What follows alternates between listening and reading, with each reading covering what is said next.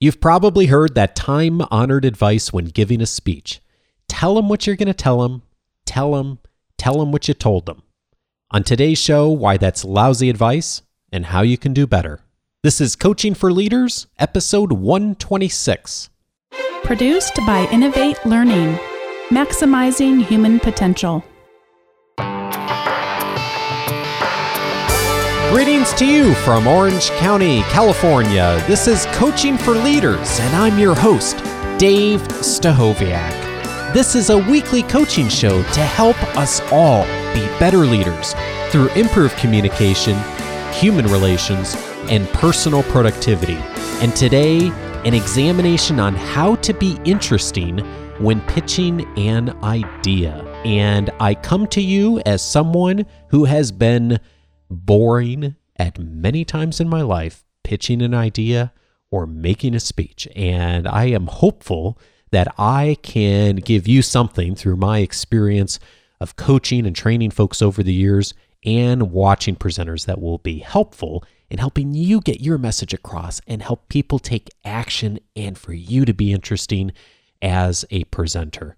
And as I think back to speeches that I've given that have been less than stellar, one of them was the very first speech I ever gave at a Toastmasters club. Toastmasters is this wonderful worldwide organization that is a nonprofit and goes out in the world and has all of these clubs all over the place for people who want to get better as communicators and in particularly giving presentations. And I heard about Toastmasters when I first moved to California, gosh, 14, 15 years ago, and decided that that was something I needed at that time in my life and in my career to get better at speaking. And I was right, I did need it. And I showed up for my first Toastmasters meeting.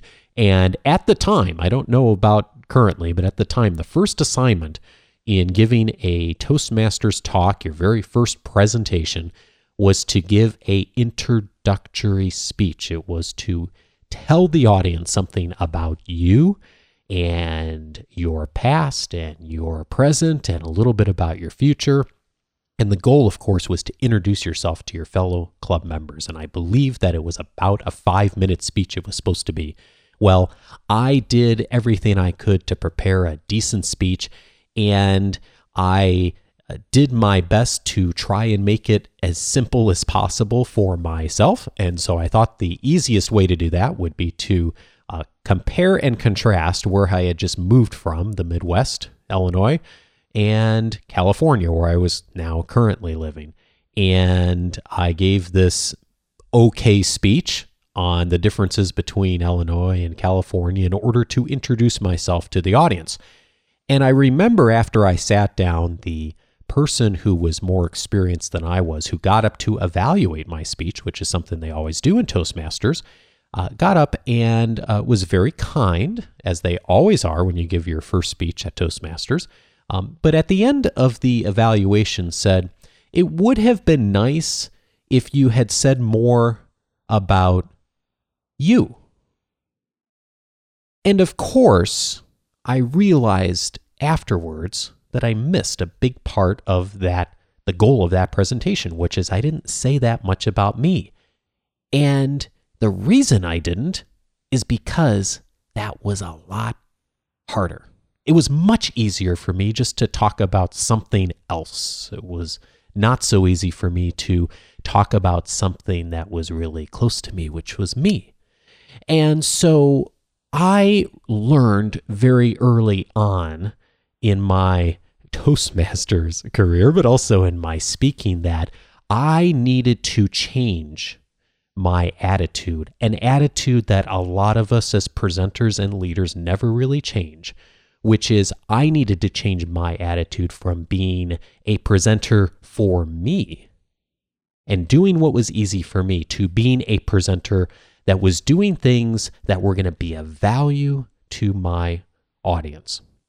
Now, since then, I've coached hundreds and hundreds of people over the years. I've been very, very fortunate to work as a Dale Carnegie instructor, to work as a coach, to help people to improve their communication skills And I am not exaggerating in the slightest to say that I have watched hundreds, actually thousands of presentations in not just seen as an audience member, but in a professional capacity over the last 10 years as a coach and as a presentation coach of helping people to become more effective at honing their message.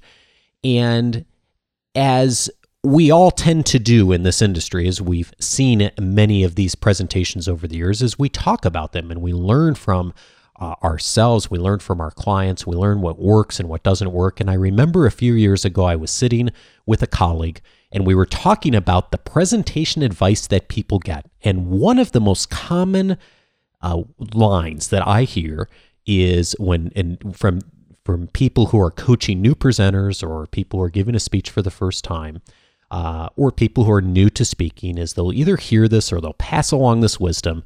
Tell them what you're going to tell them. Tell them and tell them what you told them. And what that means is uh, tell people first what it is you're going to say, give them an outline, uh, then actually go through the outline, and then at the very end, review the outline and tell them exactly what it is that you told them. And my colleague and I were sitting and I was uh, sitting talking about this particular advice. And I remember he said to me, he said, You know, I think that's really pretty lousy advice to give to people. And I thought this kind of the same thing. I was like, I never heard anyone say that, but you know, I've never really latched onto that advice. But I couldn't articulate why. And he articulated it beautifully, though. He said, You know what? When people do that, they kind of give an okay presentation, but it just really isn't that interesting to listen to. And as soon as he said that, I thought to myself, that's it exactly. I, I've seen a lot of presentations. I have seen a few presentations over the years that have been truly exceptional, have uh, left me uh, wanting to take action, of really walking out of the room, thinking something different, wanting to do something different with my life or with my career or taking action with that person's service or product or whatever it was. And I've also seen a handful of presentations over the years that were truly awful, really pretty bad. Not a lot, but a few uh, that I walked out of the room shaking my head. Uh, thankfully, it's actually rarely been in coaching situations, it's more often been just as an audience member. And shaking my head and wondering what on earth the person thought when they got up in front of the audience. But the vast majority of presentations I've seen over the years have fallen into that murky middle zone, which is the presenter sat down and the presentation was fine. And it was fine because they did what they needed to do. They said what they were going to say. They said it. And then they summarized and they had some good structure to it and they provided all the information that they needed to provide. But it just didn't quite kind of, it didn't quite get me wanting to jump out of the room and do something different. You know, I think back to when I was a kid. I remember um, when I was uh, a child watching the State of the Union addresses with my dad, and we would sit and I remember watching Ronald Reagan give the State of the Union address when I was a kid, and asking my dad, you know, what was, you know, what's this about? What's, you know, why does the president get up and give a speech? And uh, you know, I used to always watch that speech every year. It didn't matter who the president was or what political party they were. I always felt that as a as a as a, a voter, as a citizen, that it was my responsibility to watch the president give the State of the Union address every year. And this is a tradition here in the States for those of you who are abroad that our president gets up in front of Congress every year and gives a about an hour presentation speech really about the state of the country and how things are going. And you know, I always watched it because I felt like I should. And, you know, I just haven't watched it the last couple of years, including the most recent one this past week. And because I realized after a while, they all kind of sounded the same. It was two minutes on this, and five minutes on this, and eight minutes on this, and six minutes on this, and lots of little calls to action along the way, but no real central unifying message. Uh, from many of the recent State of the Unions uh, from both political parties over the last 10, 15, even 20 years. And I heard some commentary this week on the past State of the Union address that said uh, nothing specifically critical about uh, this president, but of of all the presidents, wouldn't it be interesting if a president got up one year in America and gave a a speech that was truly had a powerful call to action and a message that had focused on a central theme and truly inspired people and called people to action and raised a central point that the country could focus on. Wouldn't that be amazing? And, and of course, the president can do that because uh, they're not bound by uh, the law to do a lot of things with the State of the Union. They don't even have to give the speech. Uh, there's so much opportunity for creativity, and yet we tend to float in mediocrity. And a lot of the presentations we hear, the political ones, the business ones, and it's not where we want to be if we're giving our message. And and one of the things that gets us in trouble is we subscribe to this notion of let's just uh, so, you know let's just overview what it is we're going to say let's say it in order in all the bullet points and then let's summarize it at the end. And powerpoint has only made this worse for all of us and all the other visual display methodologies out there because now not only do we do that but we just read to our audiences in many places and in many organizations. So today what can you do differently? Instead of those three things tell them what you're going to tell them tell them tell them what you told them uh, i challenge all of us that we can do better than that. So, first of all, uh, one caveat you know, we give speeches for a lot of different reasons, and this show is about giving a talk when you're trying to pitch an idea, get someone to do something, which as leaders, we are often trying to do. We are trying to make the case for why the current scenario isn't working, what needs to be different, and we want to motivate our audiences to take action, whether that audience is one on one, a small room, a board, uh, a large group of uh, a team, or maybe even multiple teams.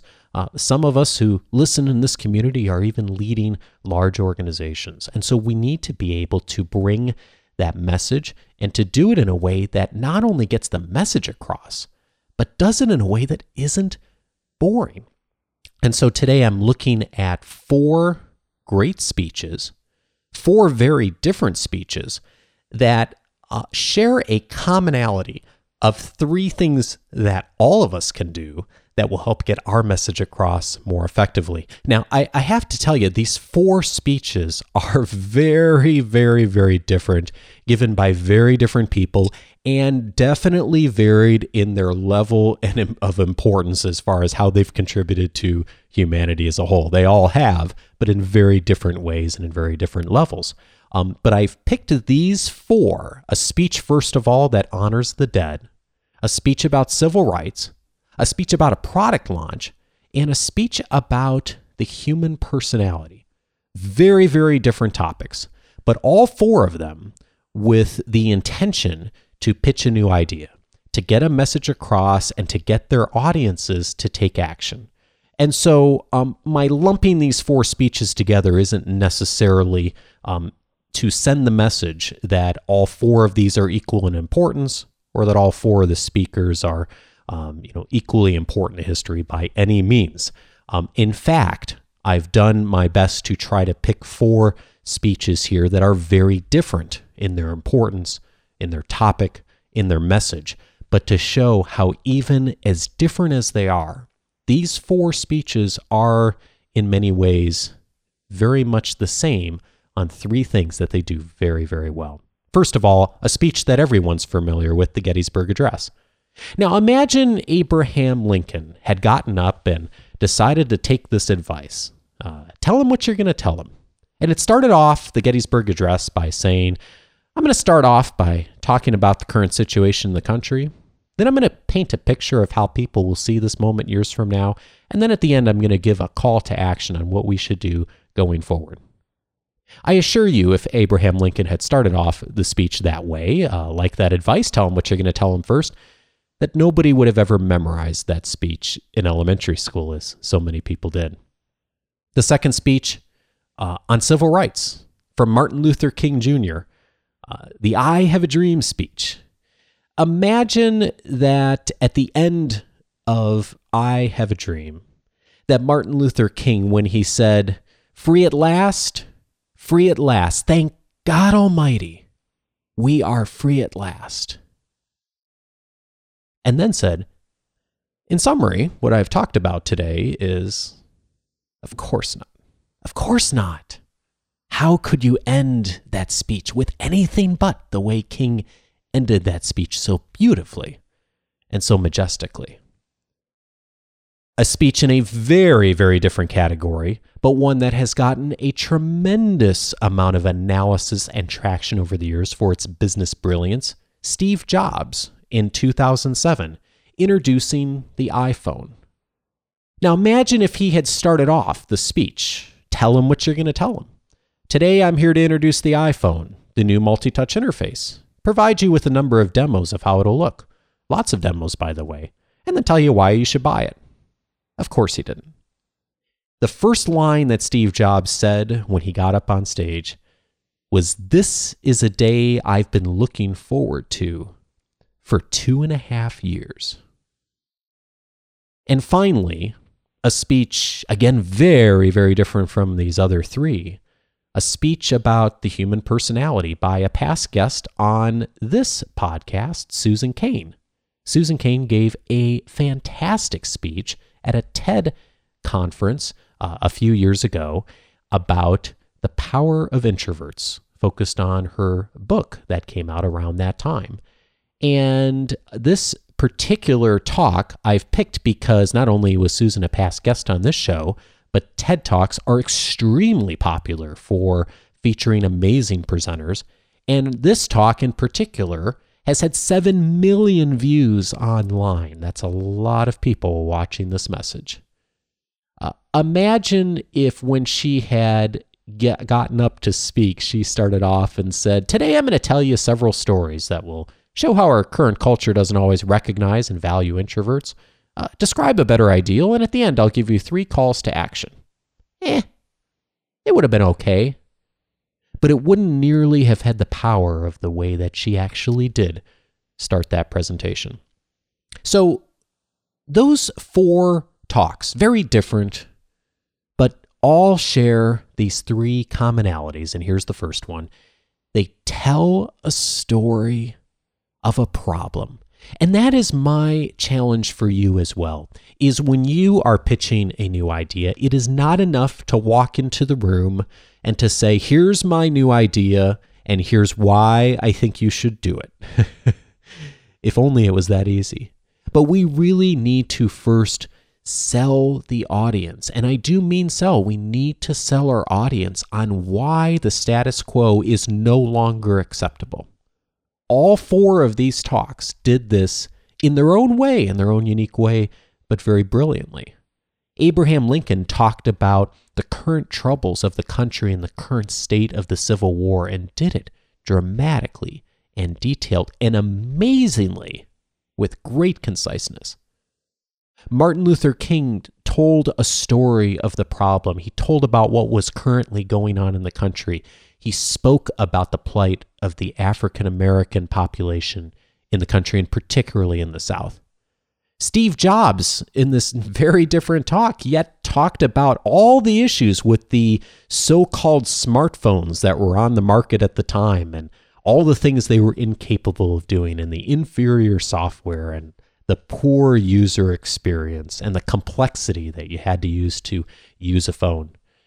And Susan Cain told a story at the beginning. She didn't say, uh, she didn't say, here's what I'm going to tell you she talked about a story of when she was a kid and went to summer camp and how that summer camp didn't honor her strengths, her preferences, and her personality.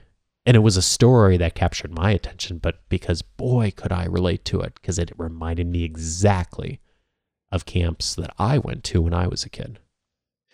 The best speakers don't start off with an outline at the beginning of what they're going to say. Uh, they don't go through the details of that outline step by step, and they don't uh, summarize the outline at the end. uh, they will sometimes do aspects of that. But what they really begin their message with is they tell the story of the problem. Sometimes they tell the story as they go all the way along. Uh, sometimes they just tell it at the beginning, but they have a story that personally connects with them, that articulates the problem, and that shows why the current situation is no longer sustainable or okay or acceptable. And all four of those speakers did that in their own way and did it very beautifully. If we, as presenters, as leaders, can articulate clearly what is the problem, if we can show that through a story, through a demonstration, through a visual, then we capture our audience's attention and they say, Yes, yes, that's a problem. Yes, I understand where you're coming from. Yes, that's me too. Secondly, all four of these speeches and many other beautiful speeches I've heard over the years articulate a vision for the future and articulate a beautiful vision. Abraham Lincoln talked in the Gettysburg Address about the meaning of the moment in that time at Gettysburg and what it was going to mean for the future. King did this uh, perhaps most obviously, but beautifully by saying, I have a dream, and repeating it again and again and again throughout his speech and articulating exactly what the country would look like when his dream was achieved. Steve Jobs showed exactly what could be done on a smart device. I saw an article recently um, talking about the introduction of the iPhone and how an executive from one of the other major cell phone companies at the time was on his way to a meeting in a car and heard about the presentation. And literally, in that moment, they made a decision to stop an entire product launch because they realized how Steve Jobs had changed instantly the entire face of the market. He showed exactly what could be done on a smart device and articulated a vision for exactly what it would look like going forward. He started off that presentation and said, Today's the day I've looked forward to. Beautiful vision.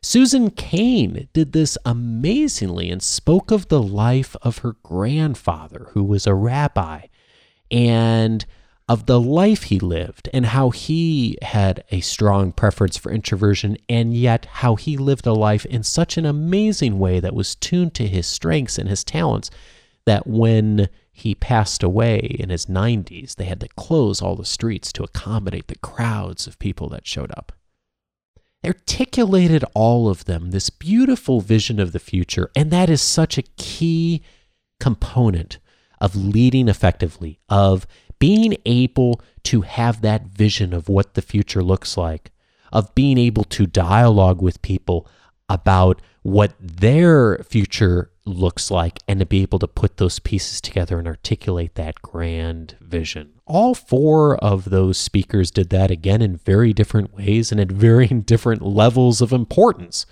Um, and because they were able to do that, their message was interesting. It was exciting. All four of these audiences, by uh, by all accounts, were very, very engaged in the presentation that the speaker gave.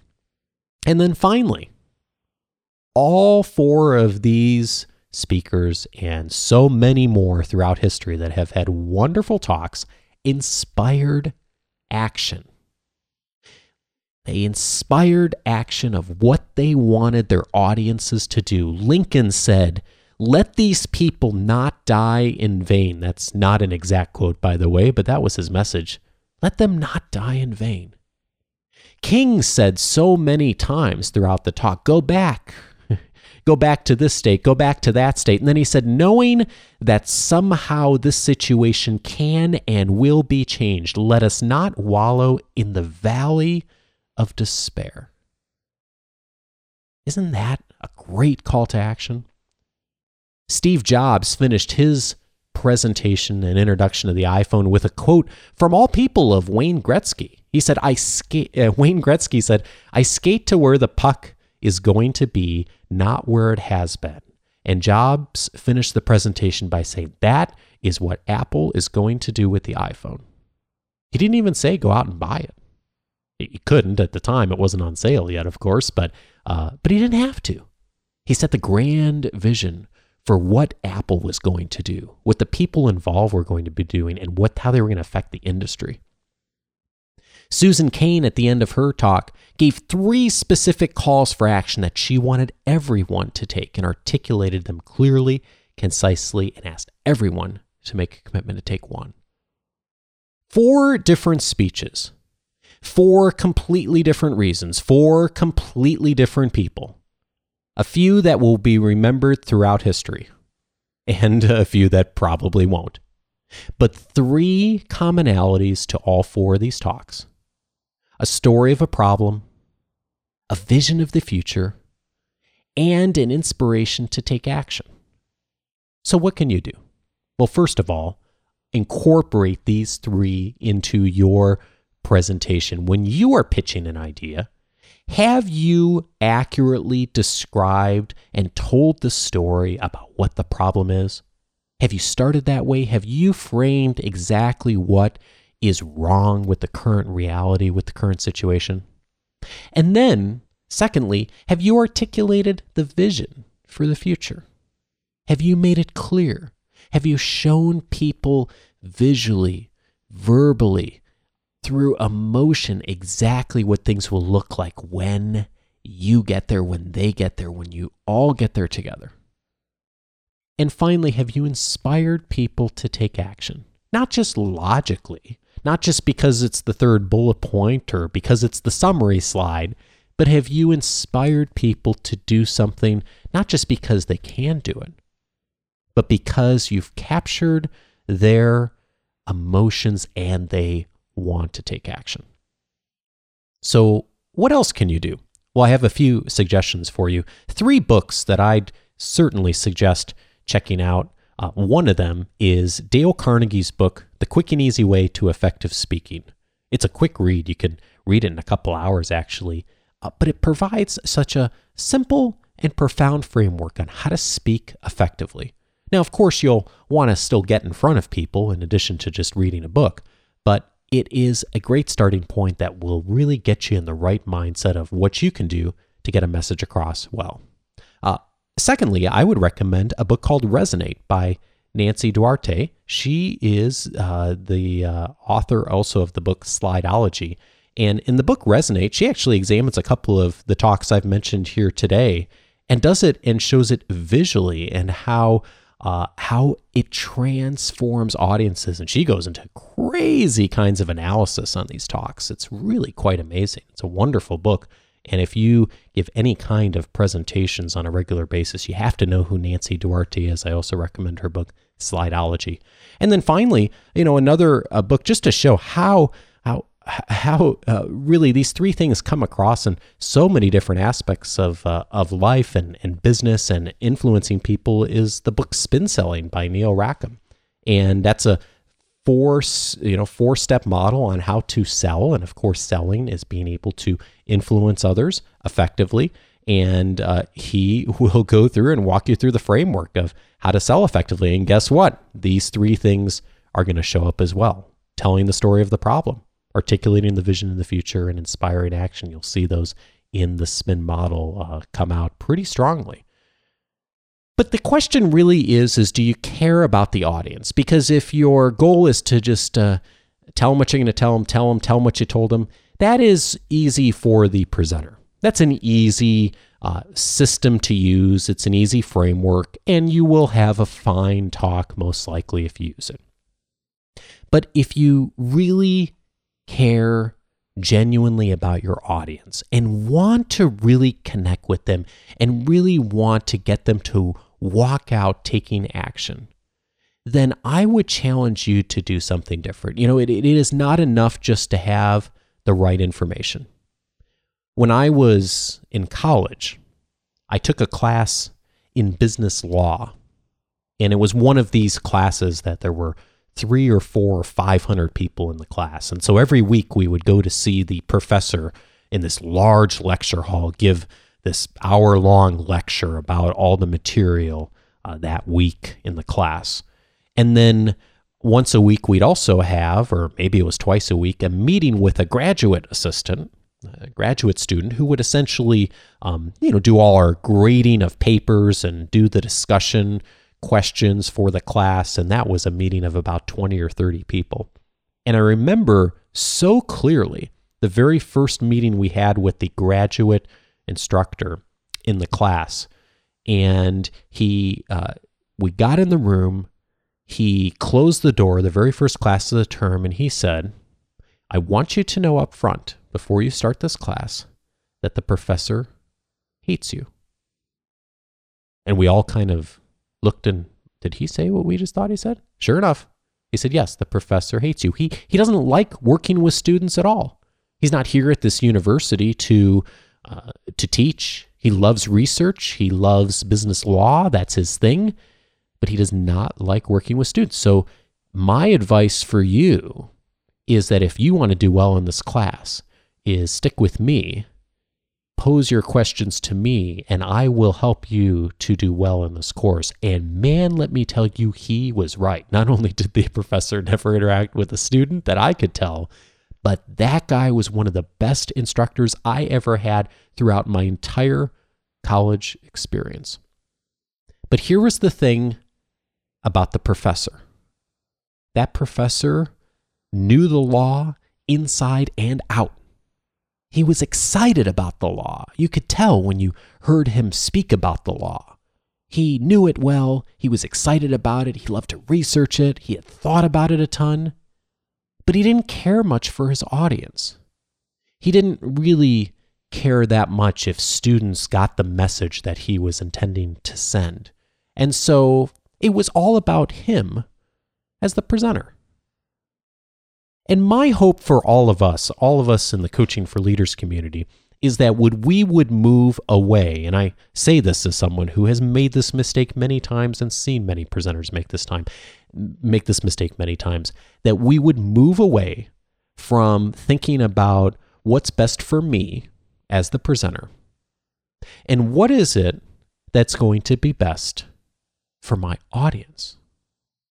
And if you're pitching an idea, I know three of those components are going to be to tell the story of the problem, talk about the vision for the future, and inspire them to take action.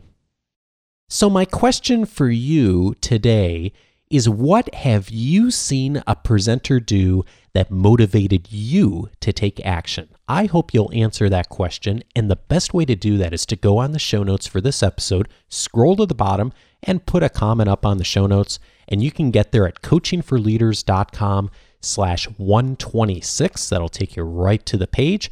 Or if you're on the weekly update you will get it on wednesday and there will be a link right there to answer that question. You can click on it and join the conversation. I would love to know what else in addition to these three things you've seen presenters do that's wanted made you want to get up jump out of the chair and say hey i am willing to at least try what this person has suggested. Now, before I let you go this week, I do have one question from one of our community members uh, that didn't quite make it into the Q&A show, and just a reminder, it is never too late to send in a question. If you have a question or comment on anything related to this show, on uh, how to become a more effective leader through your personal productivity, through your communication, and through your human relations, you're always welcome to submit it. Coachingforleaders.com slash feedback. So here's a question from Duke. Hi, Dave. It's Duke from up here in Redmond. I hope you're doing well. Uh, I had a question that I know is late for the question podcast that I think got published this past Monday. Uh, here's my question. Feel free to use it in the future as you see fit. My team's about to explode, moving from eight FTEs and one vendor to 11 FTEs and 11 vendors. Uh, I'm nervous and aware that this will have less hours per person, if you will, uh, that I'll be able to dedicate or give to some of those folks and some of the existing team and some of the new folks. How can I properly set expectations for the new folks and reset some expectations with the existing folks? Uh, I'm really struggling with this to try and make sure I get off the ground right. Uh, and thus far, I've just tried to be upfront with everybody to try and align expectations, but I want to be a good leader for everybody in the team at large. Any advice or thoughts would be most welcome. Thanks. And hopefully Baby Watch is either concluding or things are going smooth in that direction. All the best, Dave. Talk to you soon. Thanks. Hey, Duke, thank you so much for the question. Baby Watch is going to end sometime in the next week for sure, one way or the other. Uh, I'm recording this on Sunday, February 2nd, and as of now, no news. So uh, there will uh, definitely be some news comments, so stay tuned. Hey, Duke, thank you so much for the question and congratulations on the new responsibilities. I'm really excited to talk with you more about it. And uh, so, uh, Duke, I'm going to answer the question two ways. First of all, an answer for everyone else and then Duke, my answer specifically for you. And I say that because uh, Duke and I have uh, met in person before. We've talked over the phone before, and we've exchanged email a whole lot since Duke's been listening to the show from the beginning. And so, um, first, uh, uh first uh, response for everyone else. And Duke, I say that because you already know all three of these things. Uh, but so maybe just reminders for you, but uh, but good reminders for all of us. So we get in this situation where we've got new members of our team coming on. We've got a larger team. We've got more people we're going to influence. Uh, one of the things that constantly comes up anytime we've had a conversation on the show with anyone who is doing any management of teams or even virtual teams is spending more time up front. So that would be the first thing that I would suggest, Duke, is to um, be prepared at the beginning of the relationship and at the beginning of these new relationships with suppliers is be prepared to block out a lot of time on the front end and set the expectation with your team, with the suppliers, with the people that you are going to need to build strong connections with, that you are ready and willing to make that commitment. And so, looking at your calendar and deciding and looking at the priorities of those relationships and being willing to clear out time that you might not normally clear out, but of starting the relationship in the right way. And, you know, in the medical profession, they always say, you know, an, an ounce of prevention is worth a pound of cure. And that's so true in relationships too. If we can start that relationship off on the on a strong footing, it is often going to mitigate or at least lessen a lot of problems down the road. So if we can spend more of that time up front and be prepared to make a big investment on the front end, that is almost always going to result in better things down the road. So that's my first piece of advice. Secondly, is Duke, make a commitment you know you can keep, and specifically with the people closest to you, and looking at your time, your resources, and as you start prioritizing uh, those things, is really be realistic with people. And if that means that someone may not see you for a week or a couple weeks, or or that you may not have a conversation other than over email or by phone, of to do a little thinking about that now and to be realistic with people. Uh, one of the things I think that's really important is as leaders, we do the best job we can as possible of being realistic uh, of what kind of time that we'll have for people and uh, and how we will be accessible. So if you can do some thinking on that upfront, Duke, of how would people reach out to you, how will they connect with you, and then what kind of time do you think you'll have? I've let them know that. I think that's a really positive thing to do.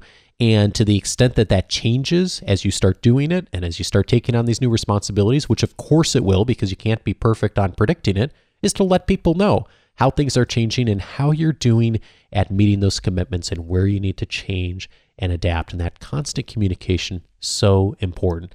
And then, third and finally, invest your time with your best people. I say this because this is something that the Gallup organization has done a ton of research on. We've talked about this on the show many times.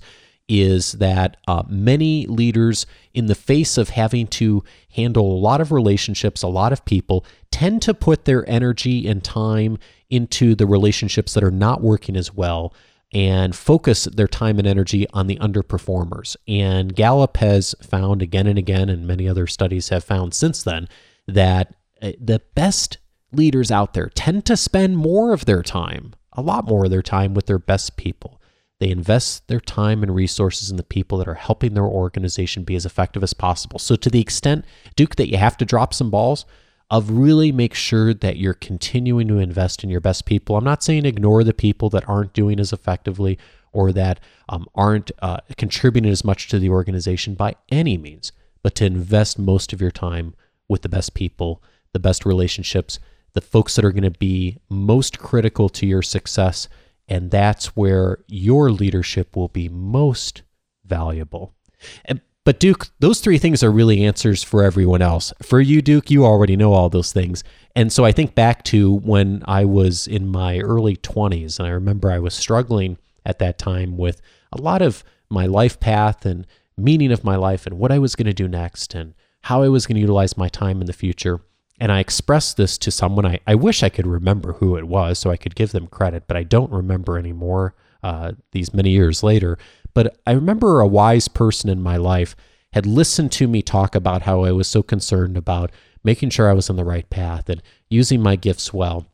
And they finally said to me, uh, I think we had had a couple of conversations about it, and they finally said, they said, you know what? I don't know why you're worried about that because you think about this a lot. If anyone is going to be intentional about how they use their life, it's going to be you.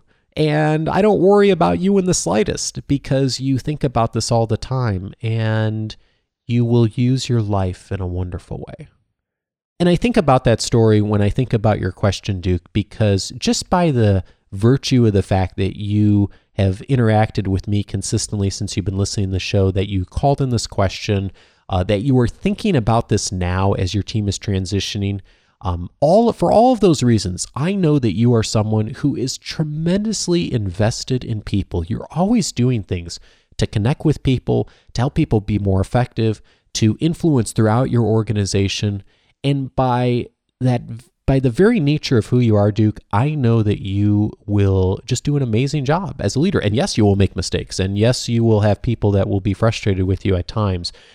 Uh, but overall, I know that you will navigate this transition well. And so, uh, what I would say to you is uh, take take action on the things you already know, and know that you will do great, that you will make mistakes, and you will seek the wise counsel as you always do when those situations happen.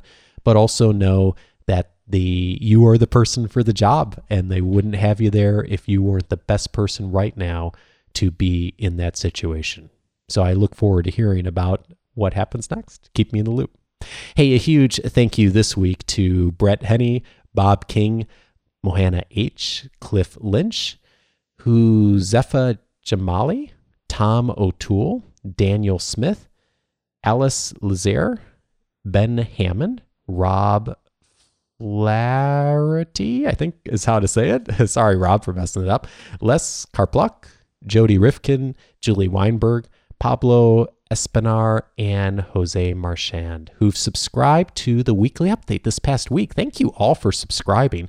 Uh, I publish an email each Wednesday that'll give you a booster shot between shows on how to lead better by giving you advice on your communication, human relations, or personal productivity. So if you'd like to get that in your inbox, go to coachingforleaders.com slash subscribe and you'll also get the show notes for this episode and all episodes going forward. So if that's something that would be of value to you, definitely hop on.